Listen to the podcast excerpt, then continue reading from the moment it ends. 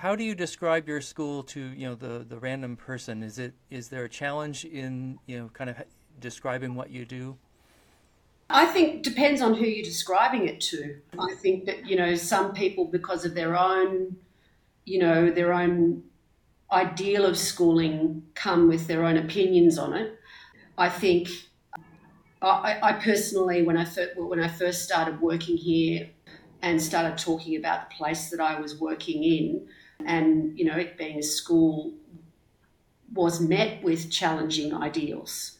Mm. You know, which was a challenge for me because I felt, you know, why would anybody not be interested in educating their child in this way?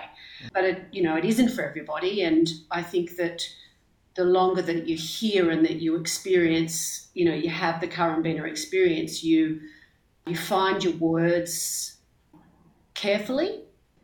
You you know, the, the, the staff members or the adults and the families that, that stay here, you know, become embedded in the philosophy and therefore, you know, feel confidently about it. So therefore they they, they speak that to, to others. And I mean I think that, you know, part of it is that allowing the children to talk for themselves, you know. Yeah.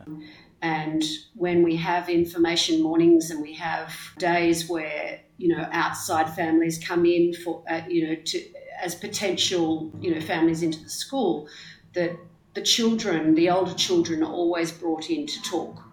And part of the feedback, one the most positive in feedback is that when when the families and the adults hear the children speak from their own perspective, they're always sort of so blown away by their ability to communicate.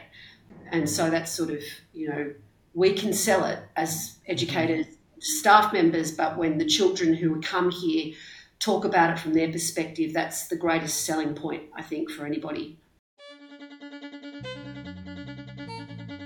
This is the Agentic Schools podcast, where you will learn about schools from around the world where children's agency to make decisions about their learning and living is more important than their academic skills. I'm your host, Don Berg.